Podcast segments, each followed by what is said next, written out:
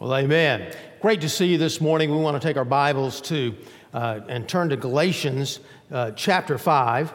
And we're going to look at the power of the Holy Spirit this morning, the power of the Holy Spirit. And as we take our Bibles this morning, I'm really uh, very aware that as you come to church, you hear something from the word and you kind of compare it. If you're like me, you compare it to how you're actually living in your life. Not just how you're performing, that's just part of it, but also you look at other things in your life as far as how uh, things are happening in the Christian life for you. And sometimes we see a gap we see a severe gap between what the Bible teaches and what we are living in ourselves. Some of you, for example, have a hard time overcoming maybe habits in your life, addictions in your life, and sin in your life. And uh, we want to be more like the rat. All right? Did you know that uh, you cannot use a rat trap more than one time? That's true. Because the rat will smell the blood on the rat trap from the previous rat and will not come even near that cheese, no matter what brand you put on it. They just won't come. But you and I both know that we've seen uh, families devastated and churches devastated and personal lives devastated by certain things, but yet we go to it anyway. And we feel like we're a little powerless. You know, Jesus said, Truly, truly, I say to you, whoever believes in me will also do the works that I do, and greater works than these he will do, because I'm going to the Father, and you wonder, where is the greater works? Maybe you feel like this guy uh, that we, Pam and I found uh, the other day, and we can just use that little uh, uh Jiffy Lube thing. Hate to, I hate to advertise things, but guys, if y'all could throw up that video. Yeah, there it is right there, okay? And you can see this guy, he's almost, almost getting there. Almost, oh, uh, oh, uh, no. He's falling again. oh, there he goes. He's almost there. Oh, there, you know, not quite, not quite there. And you feel that way. You feel like the wind's blowing through me now. I'm really going somewhere. You've really taken a step forward. You take two or three steps back. It's never, you never really seem to feel like you're getting there. Well, as we are looking at this, we're asking ourselves, where are the greater works? Where's the power in the Christian life? And last week we said the same power that raised Jesus Christ from the dead actually lives in your heart today. But how can we apply that? How can we resource that power? And the answer is the power of the Holy Spirit. And we're looking at this. Paul is writing a letter to the church at Galatia. And this is one of the first books of the Bible in the New Testament that was written. And as he's writing this, this book is known primarily for legalism and we often use it sometimes for saying, oh, you know, you, it's okay to go to the beach, you know, with any kind of bathing suit, and it's okay to, you know, uh, have a certain haircut because we don't want to get into legalism, and it's okay to dance, we don't want to get into legalism. That's not really what the book is talking about. When it's talking about being under the law, it's not talking about necessarily obeying laws, or it's not really referring to legalism, though you can apply it that way. We don't want to get into that but uh, or into legalism. But really, what the book is talking about is not adding to your salvation. So when it talks about being under the law in this book, it's talking about, hey, look, you were saved by grace. Don't try to add works to it. Don't try to muck it up by adding works. Now, as, he coming, as he's coming to Galatians chapter 5, he's about ready to tell us how the conflict is going on in the Christian life. And he, he uh, says in verse uh, 14 of chapter 5 For the whole law is fulfilled in one word you shall love your neighbor as yourself. But if you bite and devour one another, watch out that you do not consume one another. He finishes up in verse 26, he finishes up this chapter by saying, Let us not become conceited, provoking one another, envying one another. And so he begins with a relationship, ends with a relationship. Now he takes the opportunity to teach us how to get all this done, not just relationships, but period in the Christian life. Understanding there's conflict going on and how to conquer that conflict through the power of the Holy Spirit. As we look at this, just two major points the background, and then we're going to look at, the battleground because we need to understand just a little bit about the Holy Spirit before we get into deep, too deep into the passage. It says in verse 16, Paul says, But I say, walk by the Spirit, and you will not gratify the desires of the flesh. Now, what's he talking about when he's talking about the Spirit? The Spirit sometimes, sometimes in the Bible, means your own spirit. You know, the body, basically, I believe that the person is made up of body, soul, and spirit. And so, your spirit, when you're born into this world, at least when you sin against God, you're born, uh, you uh, suddenly become spiritually dead. And so, there's a spirit there, but that's not what it's talking about here. It's talking about the Holy Spirit. If you walk by the Holy Spirit, you will not gratify the desires of the flesh. Now, as it looks, we look at this, look down in verse 18. But if you are led by the Spirit of God, you are not under the law. So we, we come to that. Again, coming right back to being under the law. What, who is the Holy Spirit? The Bible teaches us that the Holy Spirit is more than just an influence. He's not just a force, He is actually a person, the third person of the Trinity. Now, when we think about God, the Bible teaches that there is only one God, but there are three persons, three personalities within that God. God the Father, God the Son, God the Holy Spirit. But there are three and one. The, the three are one. Uh, you think, well, that's very confusing. And there's no analogy, no illustration on the earth that can really explain that. But I came across something I thought was interesting. I think it's true. In my research, it looks like it's true, but I'm not a, not a scientist. But a typical light bulb has three different uh, elements or rays that come from it. One just gives off light, one gives off light and heat, one just gives off heat. But without all three of those coming together, they're all three separate, but without those coming together, you don't have light. You, you can't see anything. Nothing heats up. They all work together as one. Uh, another analogy I'm, I'm a father, I'm also a son, and I'm also a pastor. Now, which, or or a husband, and or a grandson. Now, which one is me? Well, they're all three me. And so we look at this and we say, well, where in the Bible does it really say the Holy Spirit is God? Well, just one example is in Acts chapter 5, where Peter said, Ananias, why, have you, why has Satan filled your heart? He said, to lie to the Holy Spirit and to keep back yourself for yourself part of the proceeds of the land. While it remained unsold, did it not remain your own? And after it was sold, was it not at your disposal. Why is it that you have contrived this deed in your heart? Then he says this You have not lied to, to man, but to God. You've lied to the Holy Spirit. Then he comes back in the same passage and says, You've lied to God. And so, what we're talking about is not just a force that lives within us. We'll come to that in just a moment. We're talking about a person who has come to live within us. Jesus said, I must go up into heaven. I must go to my Father, and I will send another comforter, one just like myself. That's what it means. Another, one just like myself, and the Spirit of Christ. And here's what he says He says, When the Spirit of truth, Jesus said, comes, he will guide you to all truth. So, who is the guide? Who is our counselor? Who is our comforter? Who is the one that convicts us of sin? Who is the one that draws us to God through uh, the salvation experience? It is, the Bible teaches, the Holy Spirit. Now, why do we need Him? A little background again. Why do we need Him? Well, again, the Holy Spirit of God brings the Christian life to our heart. It's been said, what the Father planned for you, God the Son purchased for you. And God the Holy Spirit personalizes for you. And so God comes into our heart in the person of, of the Holy Spirit in order to guide us to all truth and to give us power in the Christian life. Now, here's something very interesting I found years ago. Before the age of 30, as far as the scriptures are concerned, and as far as history is concerned as well, Jesus never performed a miracle. But after the age of 30, of course, he, the, John says he performed so many miracles, there's no amount of books in the world could all contain it. And so, what happened at the age of 30? If you remember the story, Jesus began his ministry by going to the Jordan River and being baptized by John the Baptist. Well, as he was baptized by John the Baptist, he came up out of the water. A voice came from heaven, the Father, and said, Behold, this is my beloved Son, whom I am well pleased. And the Bible says the Holy Spirit of God descended upon him like a dove.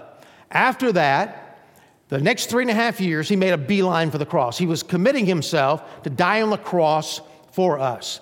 But what happened when, that Holy, when the Holy Spirit came upon him, the Bible says basically he started doing all kinds of miracles. And so I'm saying we can read a lot into this. Maybe you don't necessarily agree with it, but the Bible says this about Jesus. Paul said, who, meaning Jesus, though he himself was in the form of God, did not count equality with God as a thing to be grasped or to hang on to, but emptied himself by taking the form of a servant, being born in the likeness of men. He emptied himself. And we don't know all what that means. But it is, I don't think it's coincidental at all that he did nothing before the Holy Spirit came upon him. And so, why, why is that important to you and I? Why did God want us to see it that way? Because the same Holy Spirit that descended upon Jesus like a dove, that led him to do all the works that he did, that same Holy Spirit lives in the heart of every Christian. You have the potential of having the power not only live the Christian life, but to do something that really makes a difference in life as well. Well, we've seen the background. What about the battleground? Let's look back to our passage. And uh, Paul knows this is crucial. In fact, let me just say this you really can't understand what's going on in your Christian life until you understand this passage.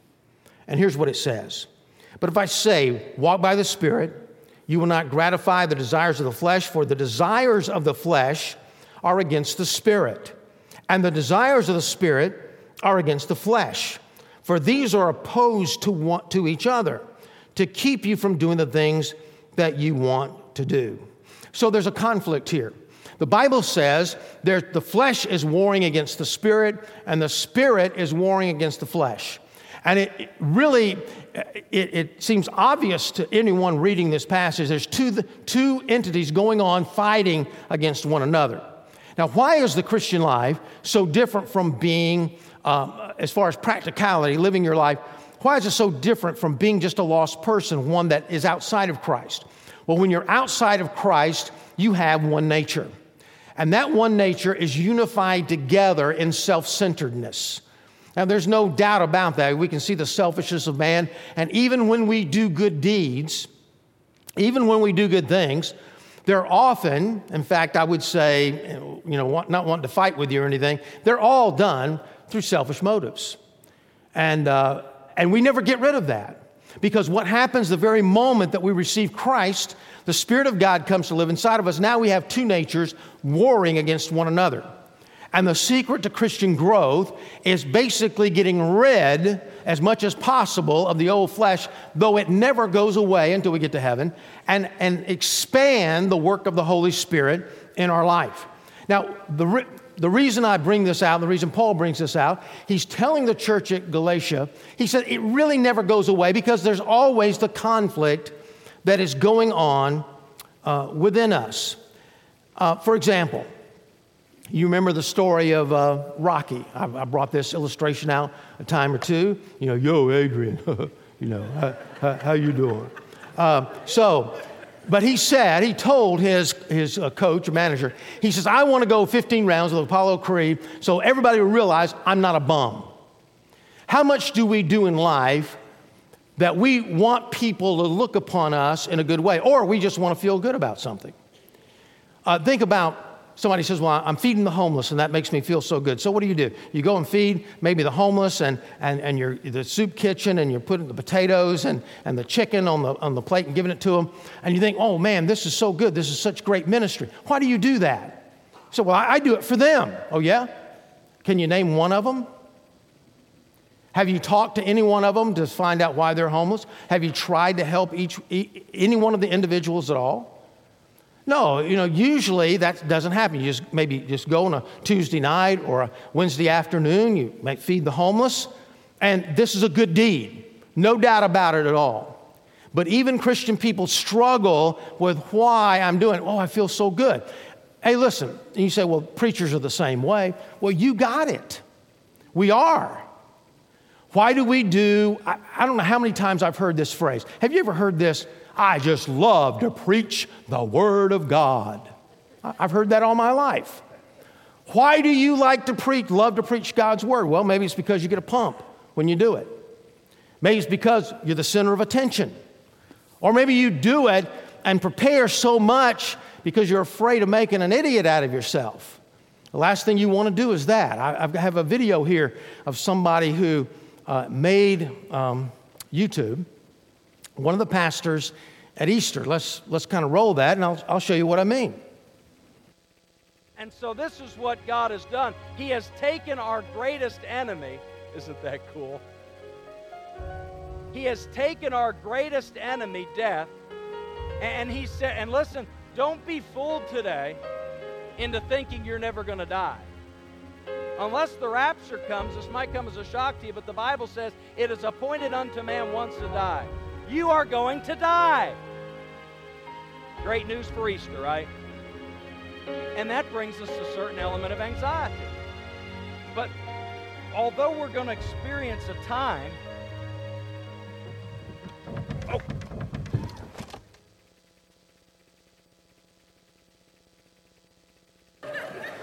Man, they left off the best part.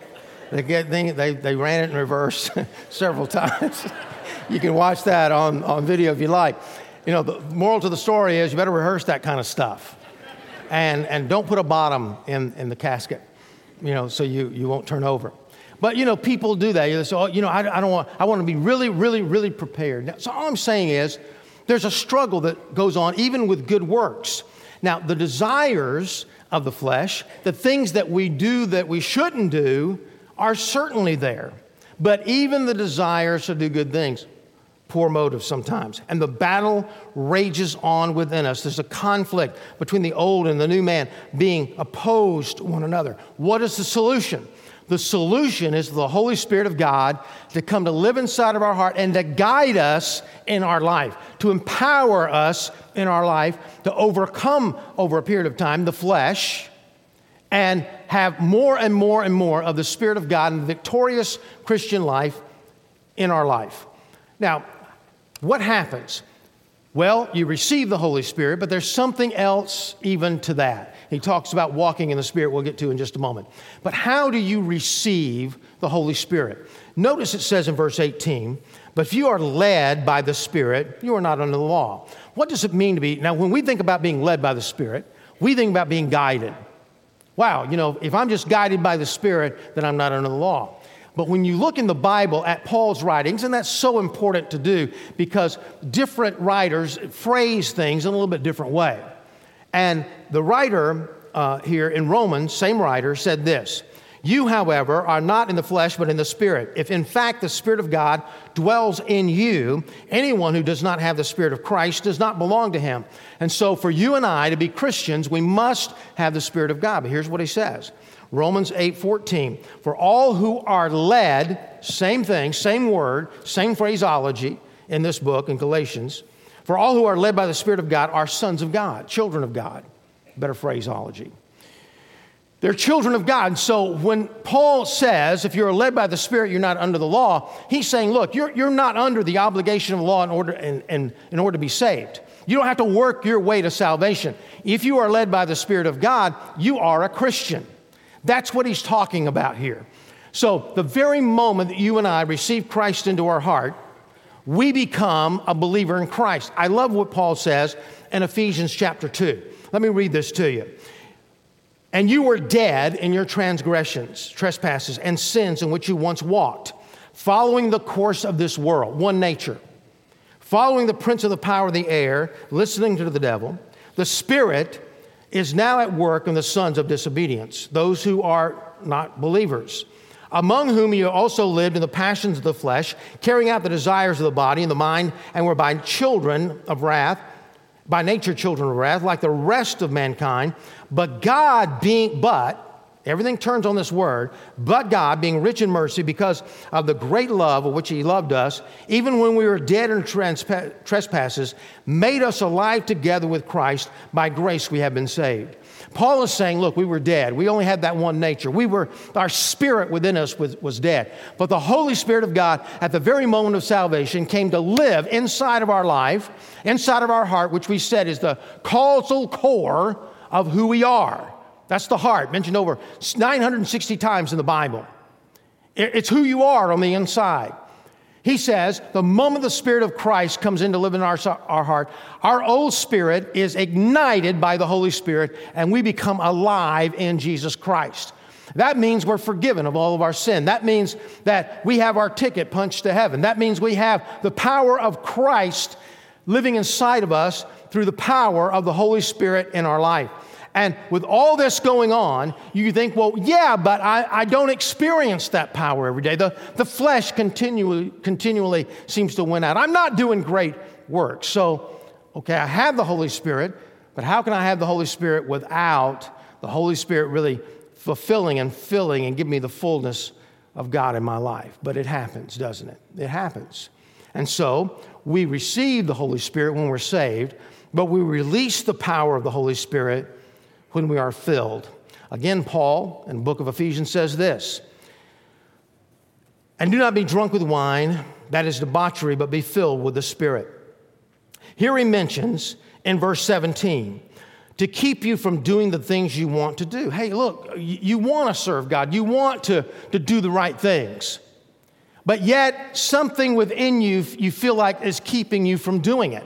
Well, it's the flesh that's pulling against the spirit. It's Satan tempting the flesh to do something that you ought not to do, or you fail to do something that you ought to do that's going to help you, convincing your mind of one thing, convincing your mind you can always get forgiveness. Whatever Satan is talking to you, he's, he's pulling at the flesh.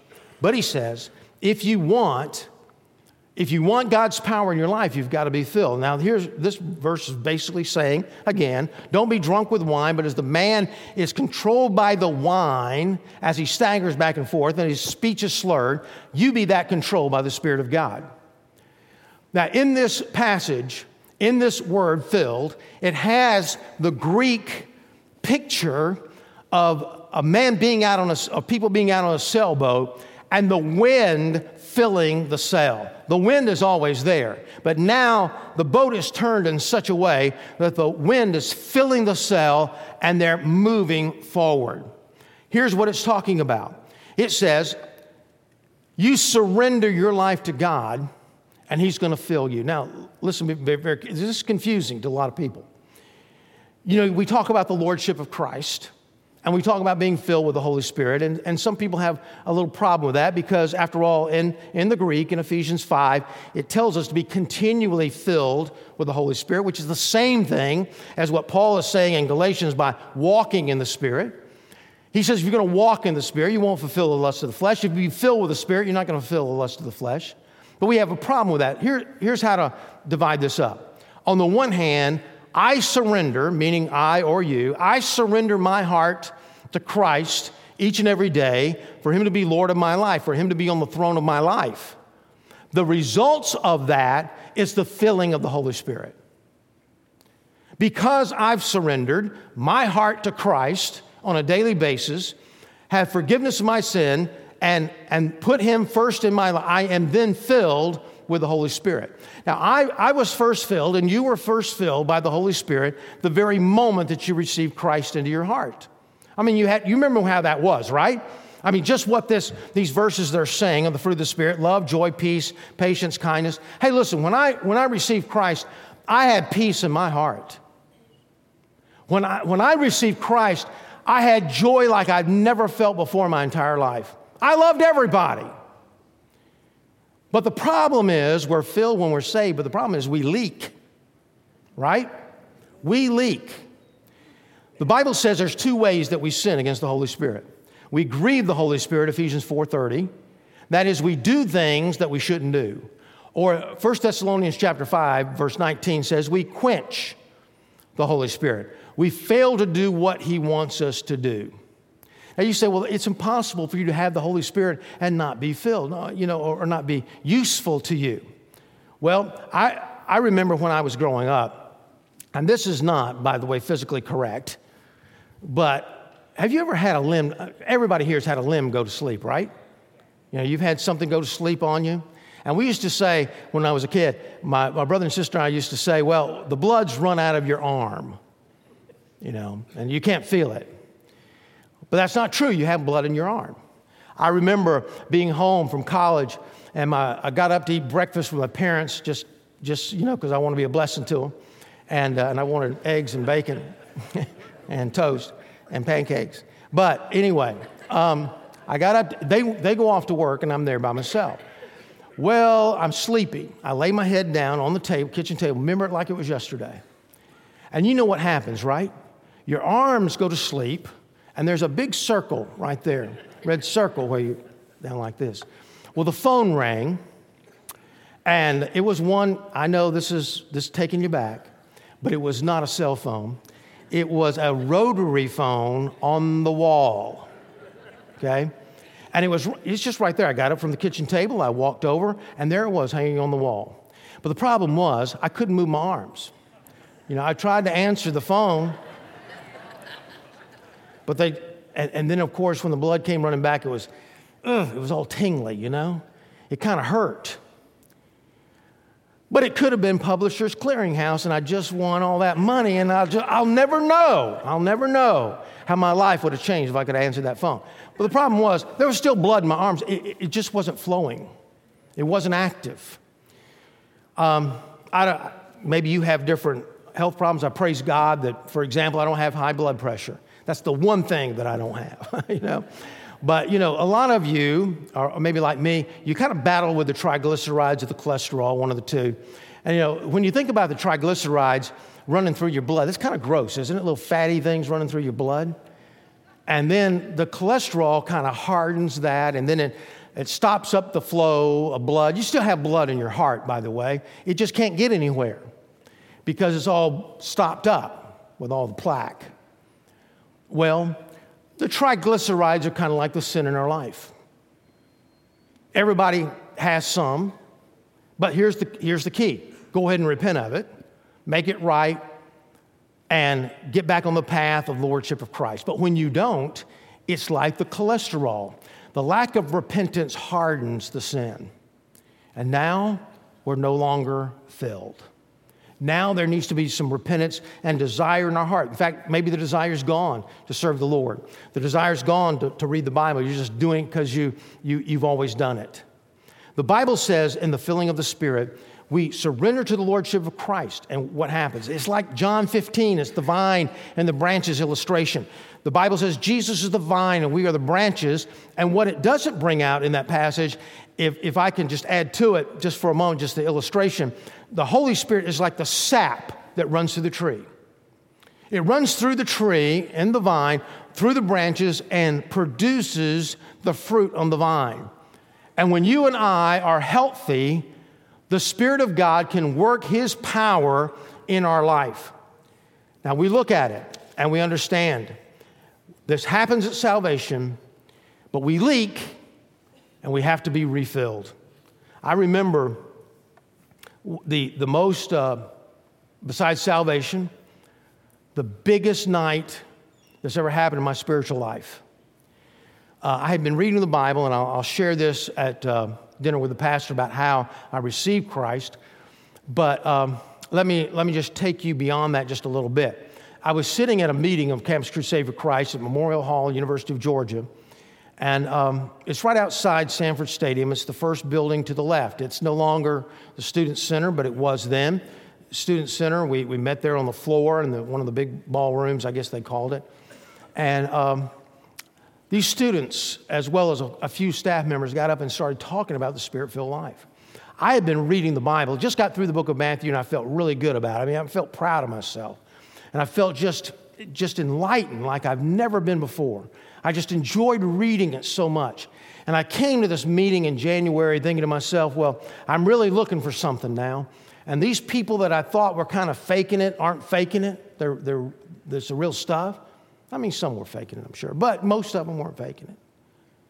And they got up and started talking about the spirit filled life. And I said, God, that's what I want. That's what I must be missing. And so I prayed that God would fill me with the Holy Spirit. And uh, maybe this doesn't fit totally into your theology, but I'm just telling you, and I, I, could be talking, you could have said, yeah, but you started reading the Bible after this, right? Yeah, I did. I, I continued to read the Bible. I continued to serve. In fact, I served more. I started sharing my faith. I can add all that to it, but I'm just telling you, from that moment on, my spiritual life went to a new level and I never turned back. Never turned back. Have I always been filled? No, but something happened to my life that night when I realized the power of the Holy Spirit in my life was real and I understood who the Holy Spirit was. Well, we realize it when we're filled, but then the power, rather, is realized every day in a practical sense when we walk continually in the Spirit. Let's look in verse uh, 24. And those who belong to Christ have crucified the flesh with its passions and desires. If we live by the Spirit, let us also keep in step with the Spirit. Keep in step in following Him. As we look at this, we see three basic things, and I'm going to close with this. Three basic things. One is the power to be. Look with, him, with me in, at the, uh, verse 22. But the fruit of the Spirit, notice it's singular. All these things up above it now, the works of the flesh are evident sexual immorality, impurity, sensuality, idolatry, sorcery, enmity, strife, jealousy, fits of anger, revelries, dissensions, and divisions, envy, drunkenness, orgies, and things like these. I warned you, as I warned you before, that those who do such things will not inherit the kingdom of God. This is a, a contrast here. Those who practice these kind of things are not saved. That's what he's saying. They've given no evidence of their salvation. However, However, he says, and, and by the way, these are the works, that's plural. You can have one of those works without having another one of those works, but the fruit is singular. So you get it all together. And he says, the fruit of the Spirit is love. That's loving someone without a claim, that you're going to be loved in return. You're going to have a joy that is a delight in God Himself, a peace that's free from guilt, that's inner tranquility. You're going to have patience. In other words, you're not, you're not going to, you're going to be patient. You're going to suffer without bitterness in your life. You're going to be kind. It talks about, uh, you know, kindness. What, what is, that's being nice. That's just coming to church and being nice to people and not uh, maybe saying, uh, you know, that's my seat, or it's, it's being uh, going through a drive-through window and being nice to the people there. It's being nice to a person in a store. It's being nice to the person who works on your house. It's being kind. Goodness, faithfulness, that idea of faithfulness, somebody you can count on, reliable. Gentleness has to do with humility of heart and self control, of course. Against such, there is no law. There's no laws about this. You, you do it because you, you have desire, because you have a power to do this, and, and you know that it's not a rule. You're going to do it whether it's a rule or not. He says the fruit of the Spirit, the power to be in our life. One thing, real quickly fruit is not only singular, but it starts off small. You know? Maybe that apple, that orange starts off small and it gets bigger and bigger and riper and riper until it's ready to pick and eat. And by the way, you don't have fruit in your life to look at, you have fruit to eat. But it gets bigger and bigger. So here's the question are you walking in the Spirit? How do you know? Well, are you more loving than you were, say, a couple of years ago? With other people looking at your life, could they say, you know, there's more joy in your life than, than you had five years ago? You seem to have more peace than you had three years ago. See, it all grows together, maybe, maybe a little bit differently, but it all, grow, it all grows together as one. It's the fruit of the Spirit in your life. It's how you have the power to live what is in the Bible. And the struggle is always going to be there. Sometimes you're not going to do what you want to do. Sometimes you're going to have to go back and repent of their, your sin. I, I, I don't know why God leaves it that way, except for in the struggle, there's maturity. And in struggle, there's humility, knowing we cannot do it without the Spirit of God. He's going to give us the power to do, to keep in step with the Spirit. You shall receive power, and the Holy Spirit has come upon you, and you're going to be my witnesses. John Stott, great theologian, said this We must be, oh, beware of any claim to fullness of the Spirit that does not lead to evangelistic concerns and outreach. You said, but that's hard. This witness tree thing we've got going on. Man, every time I pass that, somebody says I feel a little guilty or whatever. Nobody's told me that, but I'm sure that you feel that way. It's a reminder of what we need to be doing. You say it's hard. But I'll remind you, as I have before, when we put a man on the moon, John Kennedy, John Kennedy, our, the president at that time, said, We don't do things because they're easy. We do them what? Because they are hard. That's what builds character in your life.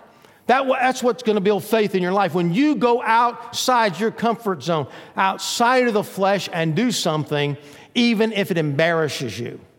Even if you're like me, you go to a, a mobile home park and talk to a, a high school uh, mate and friend, and he's married now, and you haven't seen him maybe uh, to talk to him except for just in passing for a couple of years, and you bring out a gospel track, and you're there just to share Christ with him, and the, the track is shaking like, like this because I was so nervous,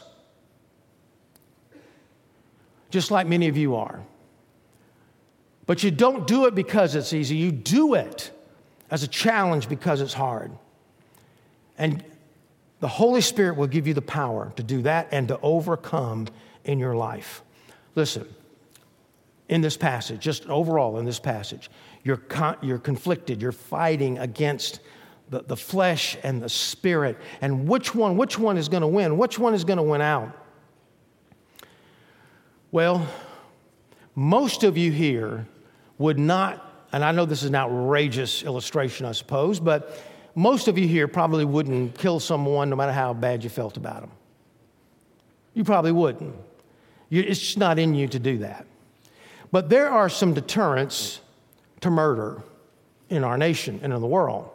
In our nation, in many states, you get caught, you get placed in jail, and then you get executed yourself. Another deterrent is life imprisonment. There's deterrence there. And you look at it and say, well, is this really worth it? You know, I'm gonna go out here and kill somebody. Somebody else says, well, I'm gonna uh, cheat on someone, or I'm gonna cheat on my tax. Tax is coming up, tax season. I'm gonna cheat on my taxes, or I'm gonna do this. Is it worth it? You, you weigh that even in the flesh. Now, here's the thing when the spirit's warring against the flesh, the flesh against the spirit, you think, wow, I've got this love in my heart for Jesus and for others. It says right here in verse 14, the whole law is fulfilled in one word you shall love your neighbor as yourself. I have peace in my heart that I never had before. I've, I've got really joy in my heart. Now I'm walking in the Spirit and I have all this. Do I want to give that up to do a work of the flesh? Do I want to work, do that in order to, so I can, I, I'll gossip, I'll lose all this, but I'm going to go ahead and gossip anyway because it's worth it.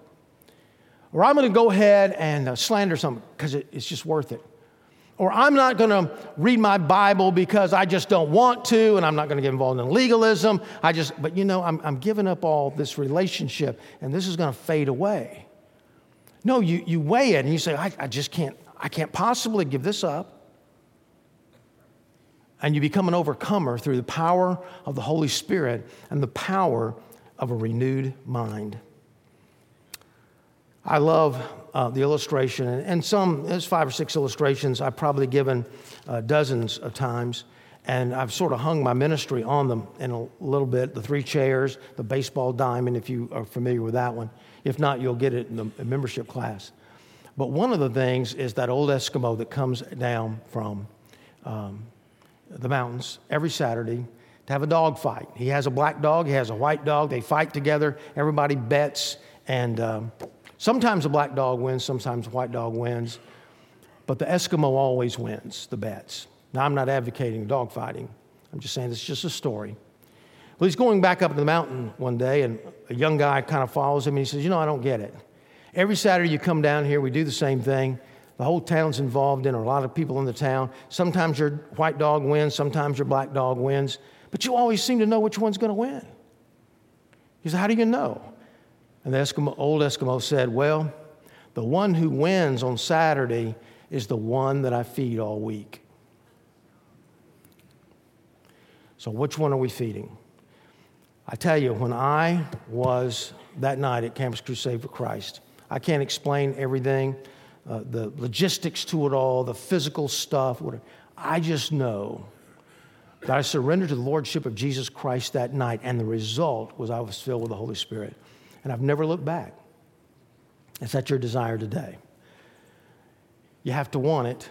When I stood there that night, I said, God, I want this more than anything else in my life. I'm willing to give up anything, any sin in my life, any wrong ambition of my life. This is what I need tonight and forever. Would you be willing to say that today? How much is it worth? As you're weighing everything, warring against the flesh and the spirit, how badly do you want the Holy Spirit to win? With heads bowed and eyes closed, quietness of this moment, would you right now, just by faith, say to the Lord, Lord, I want the filling of the Holy Spirit in my life. And if you don't want it, would you pray that God would give you the desire for that? God, I want the Spirit of God to fill my life. Maybe you've been filled before, but you've leaked. You want it afresh and anew. And even say, God, I want it in such a way that is so real that I never look back, that this will be a turning point in my life. We're going to sing a song of invitation in just a moment. And as we sing, I'm going to invite you to come to the altar and just simply say to the Lord, Lord, I want to be filled with the Spirit of God today. I want that life changing spiritual event so I can go to a whole new level in my walk with you.